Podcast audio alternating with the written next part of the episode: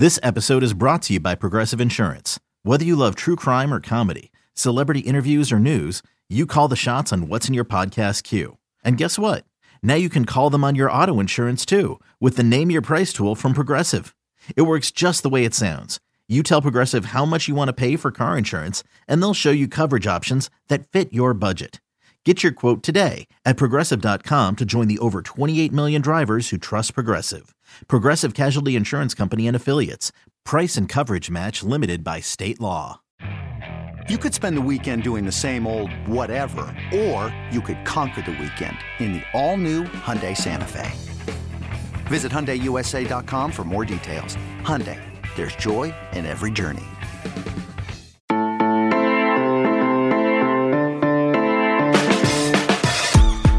Good morning. It is Monday, September fourteenth, and you're listening to the College Football Daily. My name is Trey Scott.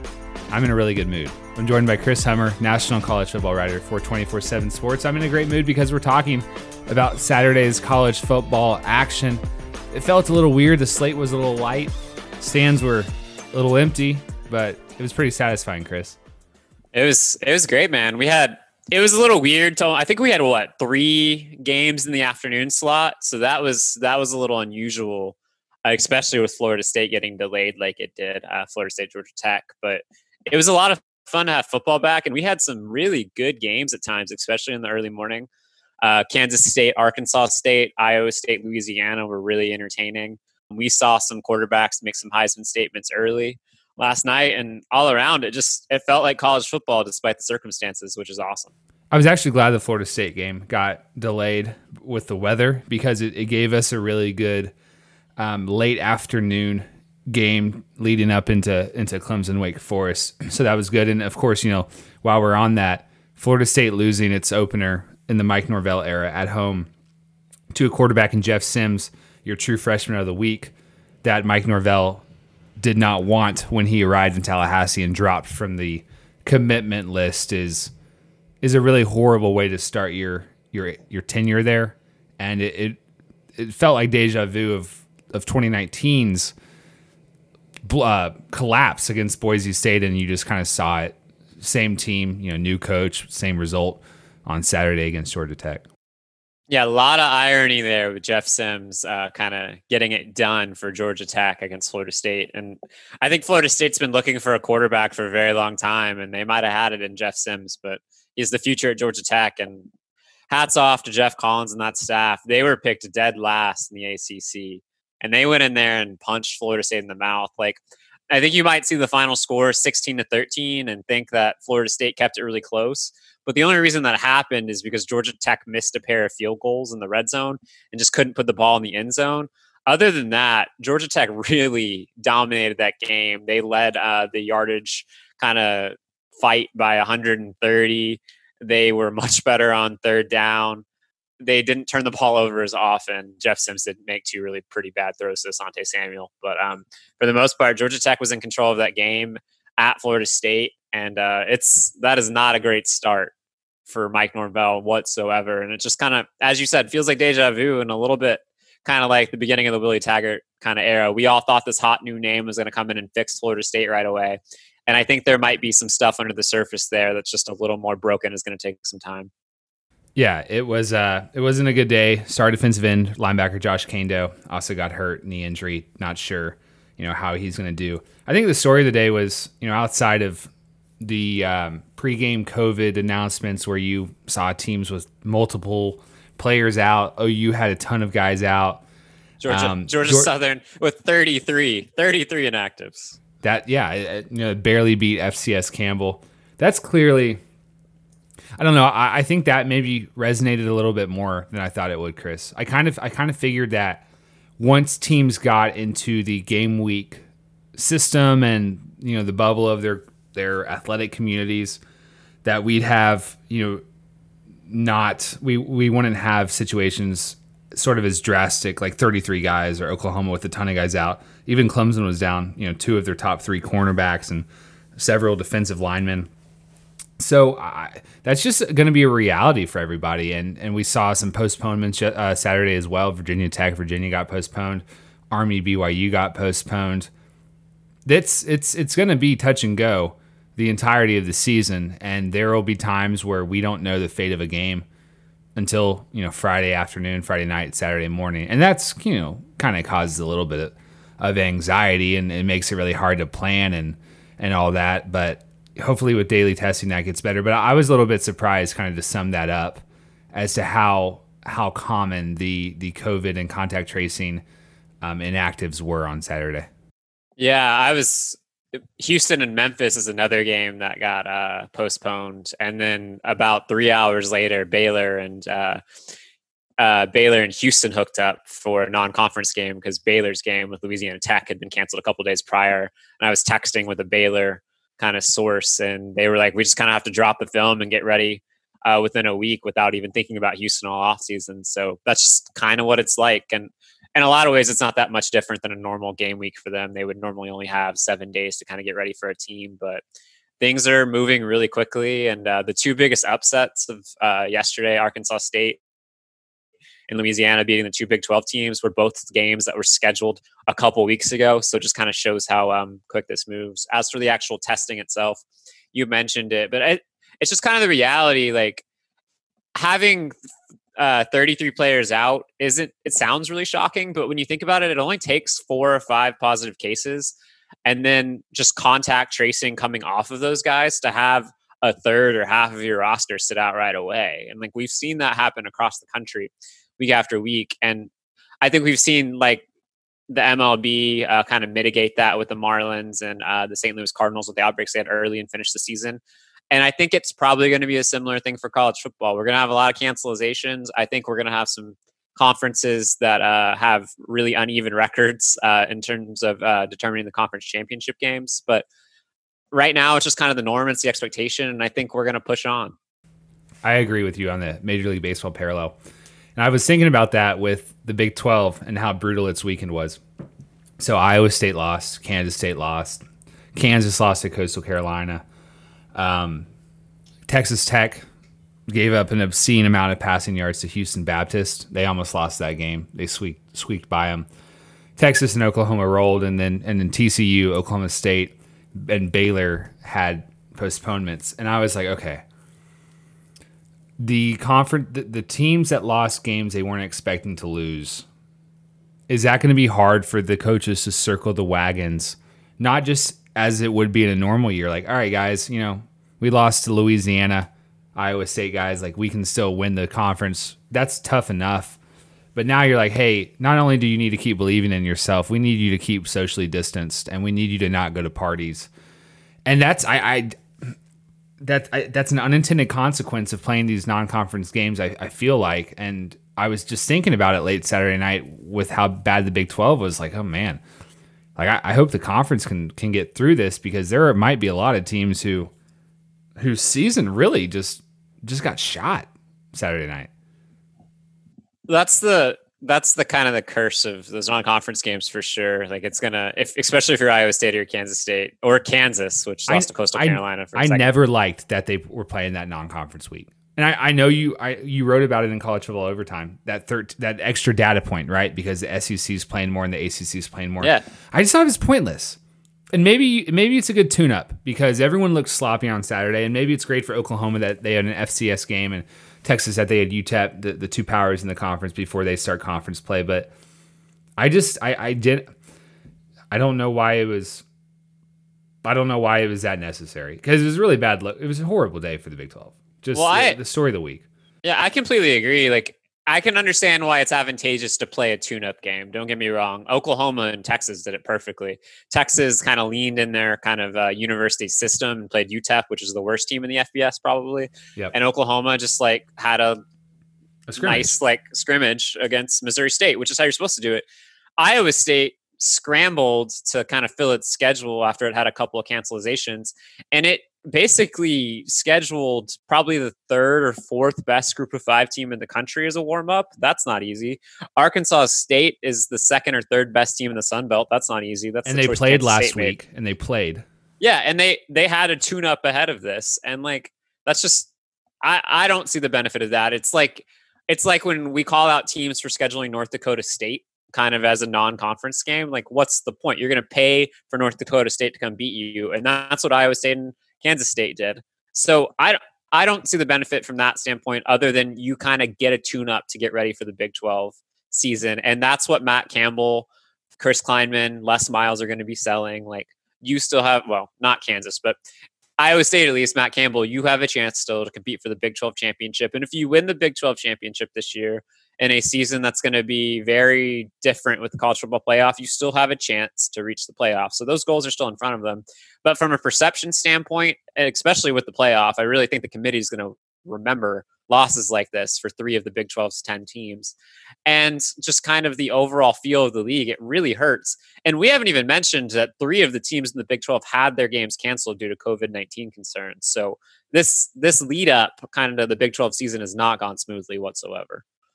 I'm glad you mentioned the Big twelve, or sorry, the, the playoff and the Big twelve's hopes for it.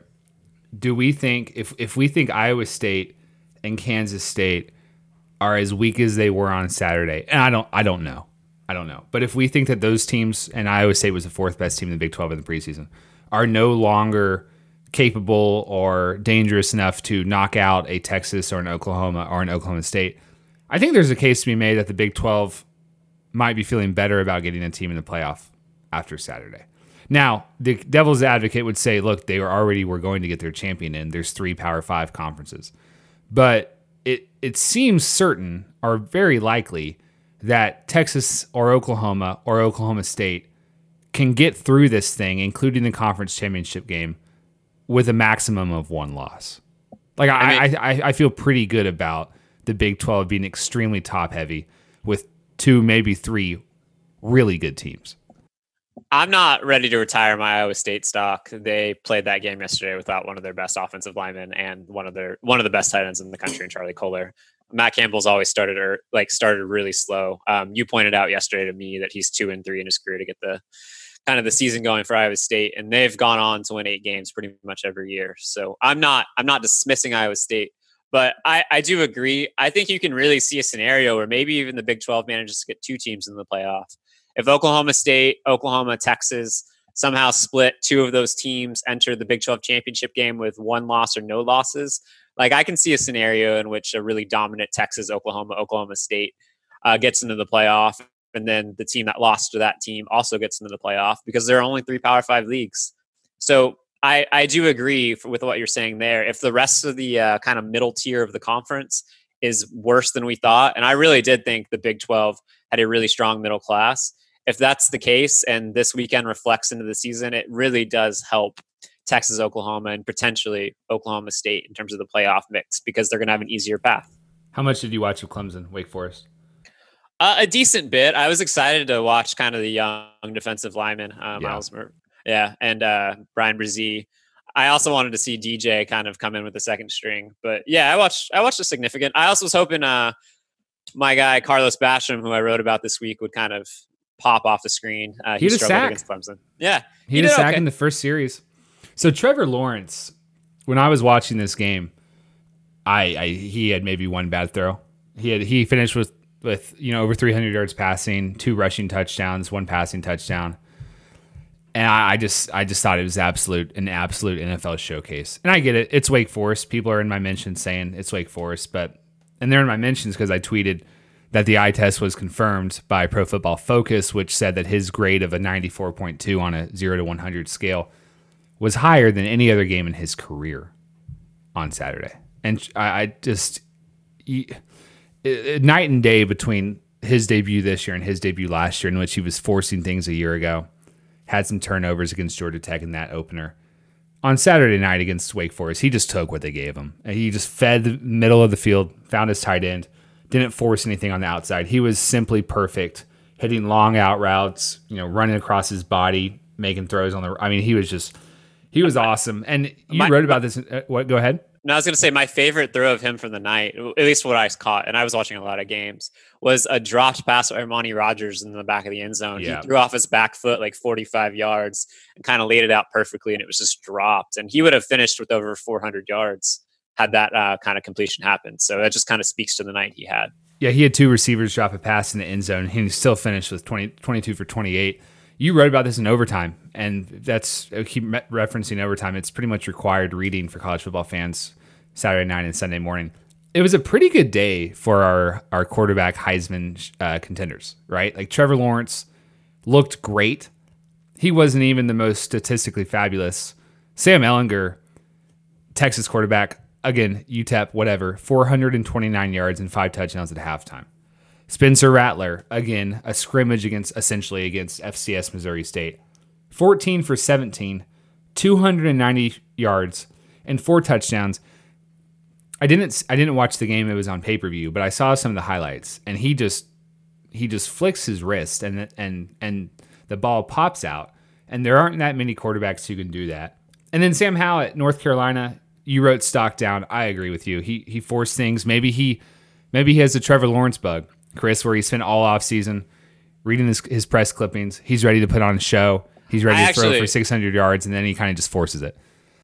Yeah, and I, I really do wonder with a guy like Sam Howell, like he he's in an air raid system. Um, Spencer Rattler's air raid system is not really an air raid system anymore in Lincoln Riley. It's been adapted so much, but um, Sam Howell's in a really true kind of air raid kind of look, and that offense is so reliant on timing. They run a lot of R P Os. They run a lot of kind of three seconds and less, get the ball out of her hands. And during an offseason in which he hasn't been able to work with his receivers as much, I really do wonder how much that kind of affected him with those two interceptions, one of which was just a brilliant play by Andre Sisco, uh, Syracuse's kind of all-American safety. But uh, he he he really came on in the second half. I wrote stock down because he threw two interceptions after throwing only seven last season, but I still expect him to be really good this season. Yeah, North Carolina struggled. And then staying in the A C C, my guy, he's not on the Heisman watch list, but Mikael Cunningham at Louisville, three hundred forty-three yards, three touchdowns. I like I like Louisville a lot, and they have a primetime game Saturday against Miami, which will be really fun, him versus Derek King. Yeah, and Louisville's going to be a like Louisville's going to be a really fun team to watch, period, this year. Um, I don't know how good that defense is going to be. I think it's going to really struggle, uh, but the offense is so explosive. And Mikael Cunningham, he's not the most accurate passer in the world. He went nineteen for thirty-four against Western Kentucky, which is a pretty good defense. But like he's he's gonna average over ten yards a pass all season. Like he's got some real burners on the outside. Tutu Atwell was probably their third most productive receiver last night behind Desmond Patrick and Braden Smith, who was a transfer or a JUCO transfer this offseason. So they're super deep at wide receiver, and they also have Javon Hopkins at running back. So that offense is gonna be a lot of fun all year. So you, you've got your top ten. I'm going to read it out because I want to talk about one of the teams in here we haven't spoken about. And this is only teams that who have played. So in two weeks when the S E C gets going, we'll we'll mix these these other guys in. Clemson number one, Oklahoma two, Notre Dame three, Texas four, North Carolina five, Louisiana six, Memphis seven, Louisville eight, B Y U nine, Army ten. Again, it's a shame that the B Y U Army for next week got postponed.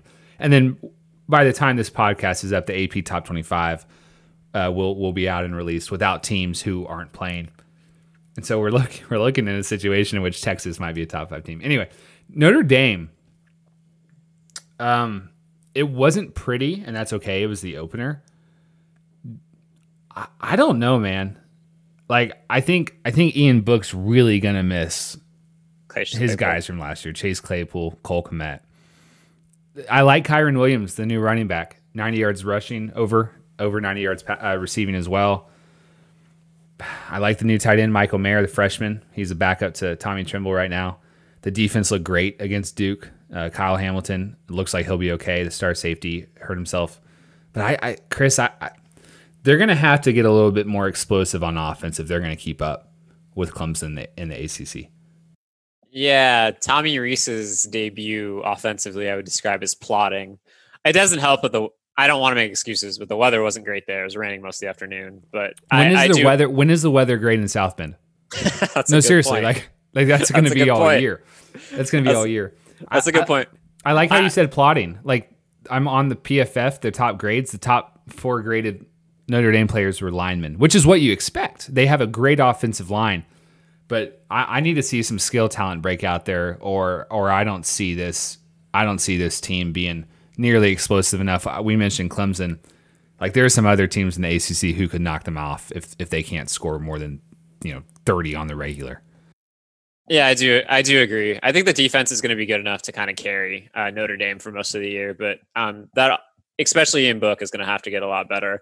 But I will say that offensive line, which I pegged as kind of the best in the country heading into the season, is good enough to make that run game look good. And if Ian Book can find at least one kind of outside threat he can rely on consistently, obviously we know how deep that tight end group is. Um, I think that Notre Dame has a chance to be at least decent on offense, which is good enough when you consider how kind of loaded that defensive unit is.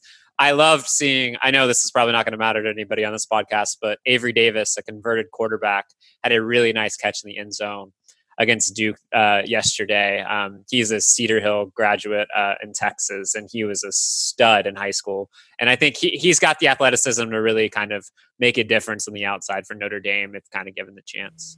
Yeah, fans were pining for former elite recruit Jordan Johnson, I believe. Um, he's a yep. you know freshman, and I don't, I'm not sure he played much um, on Saturday. So I think this is a pretty comprehensive update. I'm, I'm trying, I'm scrolling through, Chris, trying to see what, what we missed, if anything. Uh, is there something standing out that I'm just sorely glazing over here? I mean, unless you want to talk uh, for the people that our people will care about, unless you want to talk uh, DeJuan Mathis and what our Georgia site. We, we can go into that. We can go into that, and then we'll wrap up. So it looks like our Georgia site is reporting or alluding to uh, the Dogs twenty-four seven site that DeJuan Mathis is going to, it looks like Q B one in Athens over J T Daniels. Is that, is, does that scare you? If I'm Georgia, it scares me a little bit. Like, oh, I yeah. mean, yeah, like definitely. I think we're going to see a lot of like seventeen to nine games for Georgia. And this is no disrespect to DeJuan Mathis, but like he had a brain cyst that had to be surgically removed about a year ago. He hasn't played full contact football since high school. He's a redshirt freshman. I just like, I mean, his athleticism certainly brings something to the table, uh, a lot like what Jamie Newman would have done. But it's, I don't think it's a great thing if you're a redshirt freshman who hasn't played uh, full contact football in over three hundred sixty-five days is your kind of leading guy heading into the year. That's a, that's a tough pill to swallow. Maybe I'll be surprised, but uh, if I really thought J T Daniels was going to be the guy to kind of maybe elevate Georgia's offense a little bit. And if DeJuan Mathis is pushing J T, and J T, from what we're hearing and what the Dogs twenty-four seven site here is hearing, is just like missing a lot of passes in practice. Like that's not a great sign for the offense. Yeah. He's still not fully cleared, I don't think. I, maybe the one thing I talked myself into there was Todd Monken, the new offensive coordinator, spent the offseason thinking he had Jamie Newman as, as his quarterback. So whatever he was drawing up, you know, sketching on his napkin while he was at the beach, probably involved a mobile presence there. And you lose Jamie Newman two a week ago, two weeks ago, and you're like, well, I mean, his offense is his offense, but he probably had something in there to account for some elusiveness at your quarterback spot. And DeJuan Mathis gives you that, while J T Daniels never did and certainly won't coming off an A C L injury. That's the only thing I could think. But regardless, and that's just I, that's just it, it, it just lowers their floor too much to where I feel I feel better, more th- better than ever about my, my pick that Florida is going to win the S E C East. Same. And if like Georgia's loaded, I think we're going to probably talk you'll probably talk with somebody about the team talent composite this week. And Georgia's likely going to be the number one team and kind of the country in terms of overall talent on their roster.